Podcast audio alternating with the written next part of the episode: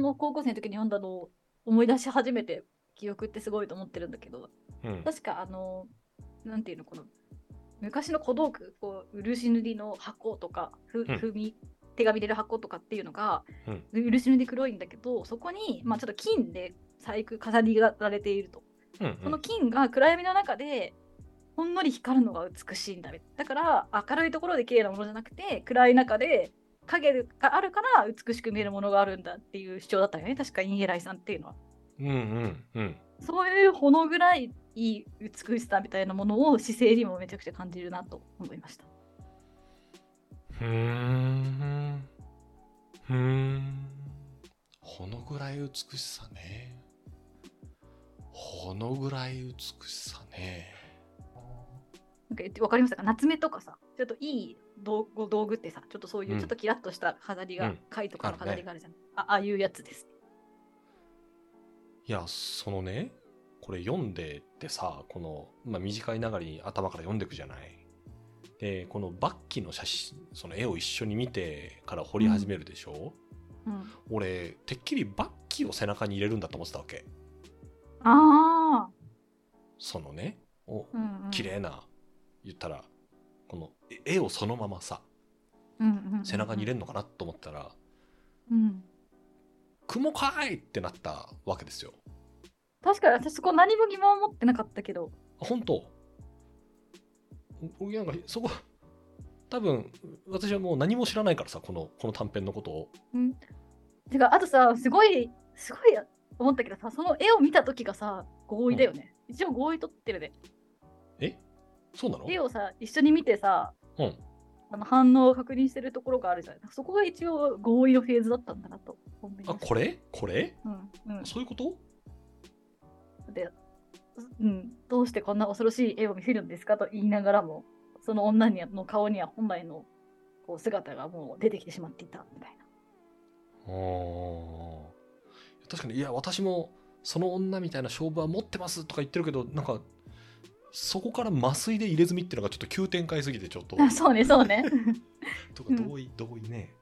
いやなんか私はえてっきりさこういうこのこの絵を行くんだと思ってたんですよいやわかるわかるうんうんうんその絵っぽいバッキみたいなそいやの悪いそうね女になる傾向がお前の中にもあるでって言ってるわけでしょ、うんそしたら掘るのはバッキでしょえでもさえ違うよそれはさ何あのーなんていうのじ自分の証明写真を自分のスマホに貼るみたいなさ、か感じじゃんそれだと、まあそれそう言われると超気持ち悪いねうん、変だよ違うよその本質を作ってるんだよジョログもうん、普通さ自分のスマホケースとかってさ自分の好きな色とかさ好きなデザイナーのものとかをさで飾るじゃんそなんかうねそれそれで私っぽいねとかっていう話じゃんかそうねだからそうそう自分の証明写真とか自分のプリクラとか貼らないじゃんまあそうね雲それでも雲やっぱ雲うーんでもオス雲ってすごオいス食べるし何でも食べちゃうしうんお酢食べちゃうから食べちゃうねでかいしね女の子の方が、うんそうか雲かそでうもか不思議な魔性の動物うんいやだかジョらなんロかそグモのってなんかうんく暗い中でさその、いや話としてはその薄暗い中での美しさみたいなやつで、こうそれ女性はもちろん綺麗なんでしょう肌肌も綺麗なんでしょうう、んけどさこのなんて言うんだろう初めて見た時の足が最高だったわけでしょその初めて見た時ねでそこから5年経ってるわけじゃないうんでなんかわかんないけど当時で言う5年ってさなんちゅうんだろうちょっとさやっぱ考えたら12年ぐらい経ってる気するよねうんなんかさいなんて言うんだろういいいい時じゃないじゃんなんちゅったらいいんだろうんこの女の子がさうんそのカゴから足が出てた時が何歳かわかんないようんでもそっから5年経つとさ言ったら5年前の方がいいじゃんうん見つけた瞬間のさ足の方がいいいいわけでしょ多分うわえー、どうなんだろう違うのかなも関係ないんじゃないうずっといいってことうんいや何を思ってるかっていうとさちょっとこう、うん5年経って、まあ、ちょっとへ変な言い方をすると、あのくたびれちゃった女の人にうんめちゃめちゃ綺麗なバッキの絵じゃなくて「女郎雲」っていうのを入れてそれでも綺麗だっていううんほろほの暗さがすげえあるなって思ったっていう。なんて言うんだろう見つけた瞬間の1年後に綺麗なまんまの女の子にめちゃめちゃ綺麗なバッキの入れ墨を背中に彫りましたっていうともう綺麗なもんしかないじゃん。うんうんうんなんだけどちょっと時間が経ってかつそれを彫るものは女郎雲で範囲も超でかくてそれでも最後太陽が朝日が当たると輝く入れ墨の女郎雲っていうのは確かにこのぐらいの中に出てくる美しさっていうのはぽいなーって思ったっていう感想です。うんうんうんうんまあ一応あの女の子が1617ぐらいの子だから見た時は123だったんだろその足見てめっちゃいい足だなと思ってるってことうそうこの足こそはやがて男の生き地に声太り男のむくろを踏みつける足であったって書いてあるマジでマジで言ってんのやがて男の生き地に声太りすごいねで167でその女の子自身も私もそういう傾向がありますって自覚してんのそうす16ごでない高2ですごないすごいミキさんが谷垣谷崎潤一郎現代文特集やってたぐらいの時でしょそうそうそうそう確かにあの時とほぼ確かにほぼ同じ年代の女の子を背中ジョログ男ロを男を養分にしてきる女ですって言ってんのすげえなすげえな姉子だなその年齢にして恥ずかしながら初めて私は読んだんですが、うん谷崎潤一郎うん圧巻でしたいいですよねこの短さに、短い中ですごい強度がある、うん文学とはこういうものかっていうのを感じたですね。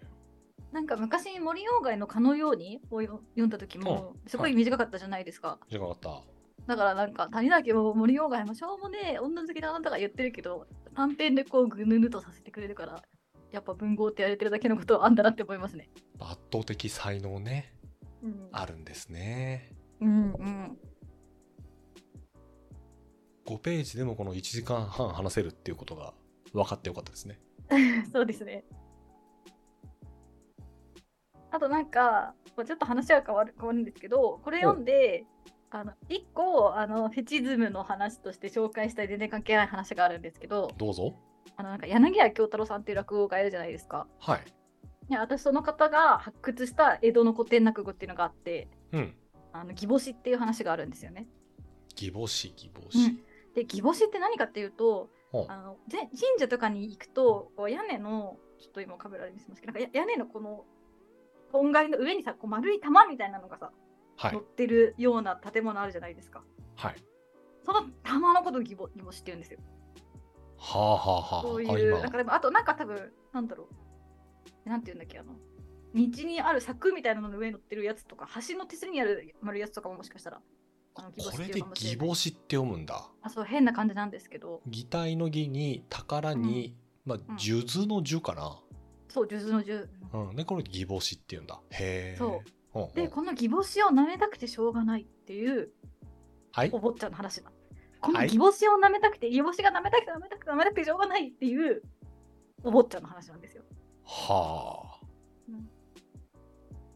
で、これをあのでで江戸の古典落語のなでは江戸では流行んなかったらしいんですけど、京太郎さんが、でもこれってフェチズムの話だよねっていうことに気づいて、すごいフェチっぽくやり始めて今受けているっていう話なんですよ。へえ。へえ。私、京太郎さん落語初めて見たのがそれで、うん。もうそれでやられてしまった京太郎さんに。へもう4え。年くらい前の話なんですけど。そう今あらすじをざーっと読んでるんですけど、うんすごいっすね。なるほど。あ、そう下げこもの含めてそういう話。なるほど。そうなんです。フェチの世界を巧みに描いている作品としてこうふ、ふと連想したので、あげておきます。へえた。まに、たまにやるから、京太郎さん。と、もし当たったらラッキーと。なるほど。病気にかかっていてどうしたんだどうしたんだって言ってこう確認してったらそういうことだったっていうのそがうそう。一番最初の本当入はり義母です子ね。が、そう、な舐めたいんだって言って。はあ、なるほどですね。フェチズムの話か。うん。でもフェチズムってだから本当はその性的興奮に結びつくとかじゃなくてなんかもう理由もわからないけれどもどうしても満たしたくてもうそれ以外何にも考えられない欲望で、それが満たされた時に大きな快感がまやってくるものっていうことですよね。うーん確かになそういう話なるほどなんかそういう理由がない欲望みたいなもの私はすごい好きだなって思いますね。へえ理由がない欲望ね理由が説明できなくてでもなんか好きの方が魅力的な感じしませんする、うんそれはとてもとてもわかるうん。いやなんかこれ好きなんですよってなって「えなんで?」って言われた時になんかスラスラせ理由を説明してくれる人いるじゃないですかなんか怪しいなって思っちゃいますもんねうん、わかる。それは確かにそうなんだよなうん。いや私もすごくぬいぐるみが好きなんですけど、まうん。あほぼフェチズムですもんねそっかそっか。うん旅行も大体連れて行くしうーん。理由はないな可愛いんだよなへえギボシこれ初めて書いた人どういう気持ちだったのかなこ多分本人の中にギボシはメタファーだと思うんですけど、の、うんなんかそういうあったじゃないですか欲望が。わかんないですけどね。そのなんだろうあれ的なやなんかつうん。そのなんだっけ浅井亮の性欲的なやつあ、うん、そうわかんないけどそういうギボシ舐めたいみたいな。ギボシじゃないかもしれないけどなんかあったんじゃないですかそれを作品にしてみたんじゃないですか。なるほどな。たらいいな。なるほどな。いや、あるんだろうな。みんな。なんか。えあるあるけどこなんか強く自覚してない別に全部我慢できるんじゃないかと思ったよ私、あ、そううん、絶対譲れない欲望とかがある気がしないです自分の中にへえ。なんか2階に連れ込まれてこれがお前だよって言われないと分かんないかもしれない かなり切羽詰まった状態で突きつけられないとなかなか難しいですね。うんそうか。なんか普遍的なものは分かんないですけど、ね、私全員にあると思ってる派なんですよ。そのわけのわからなういんうんうんうん衝動、欲求、行動。うんでもなんかそれは、普遍性を持ってある人もいれば、でもでもそういう人ってすごく少なくて、こういうシーンだったら必ずこっちをしたいっていう、限定的なファチズムの人の方が多い。えそう限定的なフェチズムってフェチズムじゃなくないっていうそう何かに折り合いをつけた欲望をフェチズムじゃなくないと思ったというだけ原理主義ですね。うん フェチ原理主義を持ってらっしゃる。そうだったかもフェチ原理主義はい原理主義ですね。私がフェチ原理主義者です なんかあのコーランを厳密に解釈する人みたいなあの顔を出してま したね。うん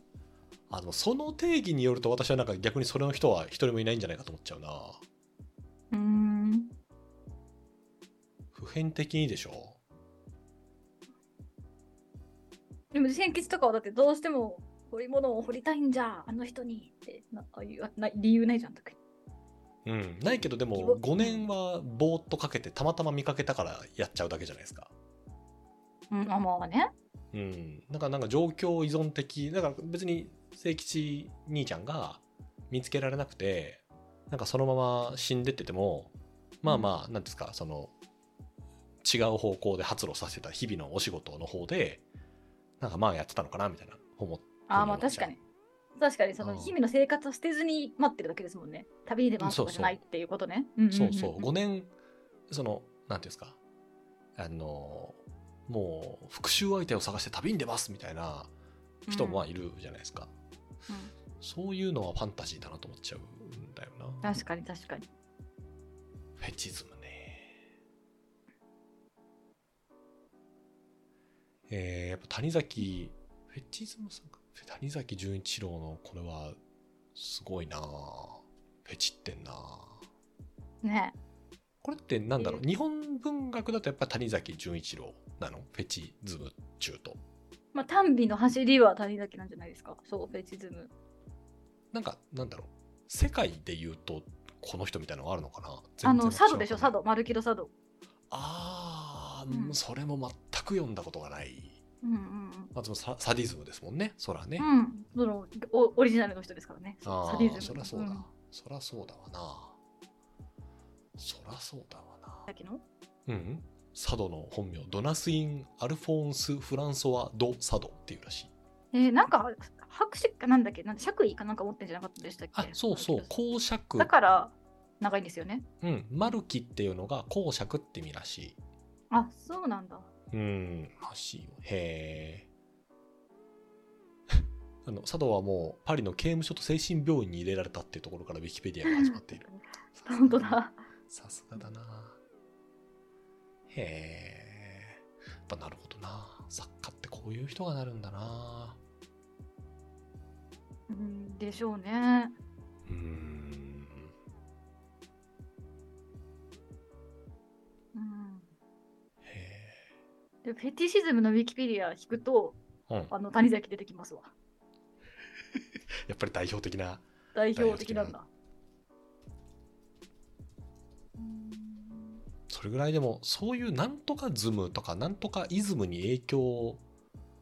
できる人ってすごいですよね。マルクスもそうだしうんうん谷崎潤一郎もそうだしなんか一部の人はすごく多分何ですか剣をするタイプじゃないですか。あの谷崎みたいな文体本当に嫌っていう人も多分いるだろうしうんうんマルクスのもマルキシズムっていうのは経済学的にはマルクスってはあって言われてる現代経済学ってそうですけどでもなんとある人の思想がなんとかイズムになるってすごいと思うんですよ。うんうんうんうんえーだからそういう意味で谷崎潤一郎本当すごいよなっていうのを改めてそうですね思うですね。自分の思想がなんとかイズムになる気全くしないもんな。ノゾミズム弱そう。超弱そう。 何にも広がらなさそうだな。へえ。性差なるほど男性のフェティシズムが性的変態性欲の一つとみなされることが多い一方女性のフェティシズムはさほど論じられていない確かにねうんうーん精神医学的な立場のフェティシズム傾向が認められるか認められる患者は男性が多いと、ううんん、だから病病的なフェティシズムとかになると男性が多いっていうことなのかなへえへえ確なんか確かにねこれ完全な偏見ですけど、男性の方が物とかにフェチ見出してる人多い気がしますね。パンストとかラバーとか。そうねイメージだけで言ってるけどね。うん。でもそうなんじゃない多分定量的にやろうと思ったらさ男性用風俗と女性用風俗のオプションのこの幅みたいなやつの種別を取っていくとそれで分析できそうだよねうんうんうんニーズがあればやるはずじゃん、うんだから多分男性の方が如実に多いはなんか仮説検証できそうな気するよねうん。ウェットメッシーと呼ばれる対象の濡れた姿あるいは泥水やおでにまみれた姿に対する偏愛が存在するすっげえでなもそれちょっとあれよね。あの、性欲のやつそうよね。まあそうね性水欲だものんね方々ってそう、水に濡れてる子供が好きっていう。 確かに確かに確かに確かにそうですかいやそういうのをどれぐらい具体に観察するかってことなんだろうな素晴らしいですな谷崎潤一郎 思ったよりハマっている。私よりずっとハマっている気がする。やっぱね男性の偏愛っていうことを描いてると共感がしやすいってことなのかもしれない ですね、うんうんうん、なるほど、なるほこどこが。ねあーでもいい短編ながらにこうすごく満足感が読み応えがすごいいいあるね,、ねっとりしたいい短編でしたね。でした味わい深い、うんありがたい感じのものでしたねうんあてかあれですねだから入れ墨の人類学の話を読んでその入れ墨像とは全然違う入れ墨の形を見ましたね。そうねほんとうね、ん人類学のあまあでもそうねうん人類学でやってる人もいそうだけどそうでもこれはもう美に振り切った、ね、オンリー美じゃない。オンリー美だねうんまあでもその入れ墨の不可逆性というかうんまあ、そうつけない部分に刻み込んでそれが自分になるみたいな部分はでもっていうそのコアは残ってるのか確かにそうねうんうんなんだろう自分の本質を受け止め込むみたいなね。そうね。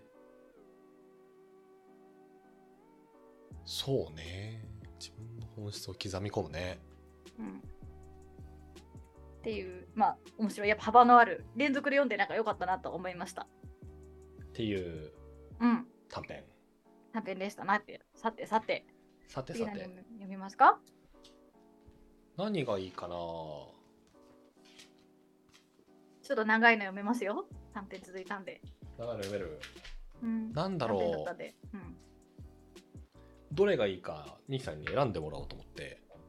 はい。候補。はい。候補1ね。はい。候補1は文脈をそのまま生かして、えーっと、アルフォン、アルフォンソ・リンギスっていう人の、変形する身体っていううん。本があって、人類学の本なんですけど、うん。なんかね、エッセイなんですよ。で、中にいろんな項目があって、人類とか、えっと、透明性とか、あとね、フェティフェティシズムっていう項目もうんあります。と。文脈そのまんま、なんて言うんだろう。うんタトゥー、タトゥーからそのまま文脈にしていくか。うん。あとは、もうちょっとビジネスハード寄りに行くと、いかにして問題を解くかっていううん。まあ、結構みんな好きな人の多い古典ですね。私全く読んだことないんですけど。1955年ぐらいかな。うん。に書かれてたやつが2つ目の候補。うん。 3つ目。最近ちょこちょこ話題に上ることの多い新しめの本で、えっと、ストーリーが世界を滅ぼす。ああ、気になってたわ。と、えーえーうん。あ、まだある。うん。 4つ目、あ、ごめんなさい、4つ目も。4つ目が、えっと、プラグマティズムはどこから来てどこへ行くのかっていう、ええこれ上下感あります。あーちょっとままあまずね4はないなと言われたんですけど復習すると、えー変形する身体問変形す題るを身体どうどう解くかいかにして問題を解くか、あいかにスしてトーリ問ーが題世解くか界を滅ぼす。ストーリーが世界を滅ぼすの3択ね三択う。んえストーリーが世界を滅ぼすってマジで最近の本ですよねめっちゃ最近。この、ね最近の本は7いく月つかかな読むんじゃないかあそうじゃない。この2022年8月出版なので、じゃあなんか変形する身どっちも興味ある変形する身体といかにして問題を解くかどっちも興味あるんだけどほう、ちょっとテーマが続いてるなと思って、振った方が面白いのかなという気持ち。ほう。だかじゃら、あいかにして問題を解くかにしようか。そうするうん。あと、全然私が別件の読みたいなと思ってる、ちょっと前の、貧困と戦うちっていう、あ、ちょっとそれ面白そうじゃん。ノーベル経済学賞のエステル・デュフロっていううん女性かな、が書いたハーハードなのかなハードかなえー、でもなんかその、ちょっとそのスノップな感じ出てない大丈夫え超まともだと思うなんかお金をあげて解決しましょうみたいなのってまあめっちゃあるんですけど結局それって意味あんだっけっていうのもすごい丁寧に書いている人なんか概要を見たら、ちょっと開発経済学の最前最前線をコンパクトに紹介ということで、うんあれかな、でも経済学の部分はのぞみさんが結構補足してくれる感じ かな。わか頑張るよ開発経済学やってたるかなんらかそ、それがさ、そうでき、あ、開発経済学をやってたんだ。開発経済学もやってた開発金融っていうのが舞台だからねうんほう。ほうほう。あじゃあさ、それだったらさ、これ読んだ方がよくないせっかく。これにするうん。貧困と戦ううちね、あと実務処方で思い出したんだけど私が積んどくしてるさこれはほうその次に読みたいわ生俺それ持ってたよていう俺それ持ってる気がするなんかねちょっと話題になったんだよねそうあいれいおじゃな互いい積んでるかもしれないなくない生存する意識俺積んでる気がするぞどっかに、うん多分じゃあお互い積んでるからじゃあその後これ読も連続でそれに行きましょうじゃあ、うん貧困と戦ううちう、うん、はい楽しくいきましょう、今買いますじゃあじゃあ今日もありがとうございましたあいえいえこちらこそりがとうございましたいいやいや、ありがとうございました。ではじゃあね、じゃあね。はい、お疲れ様です。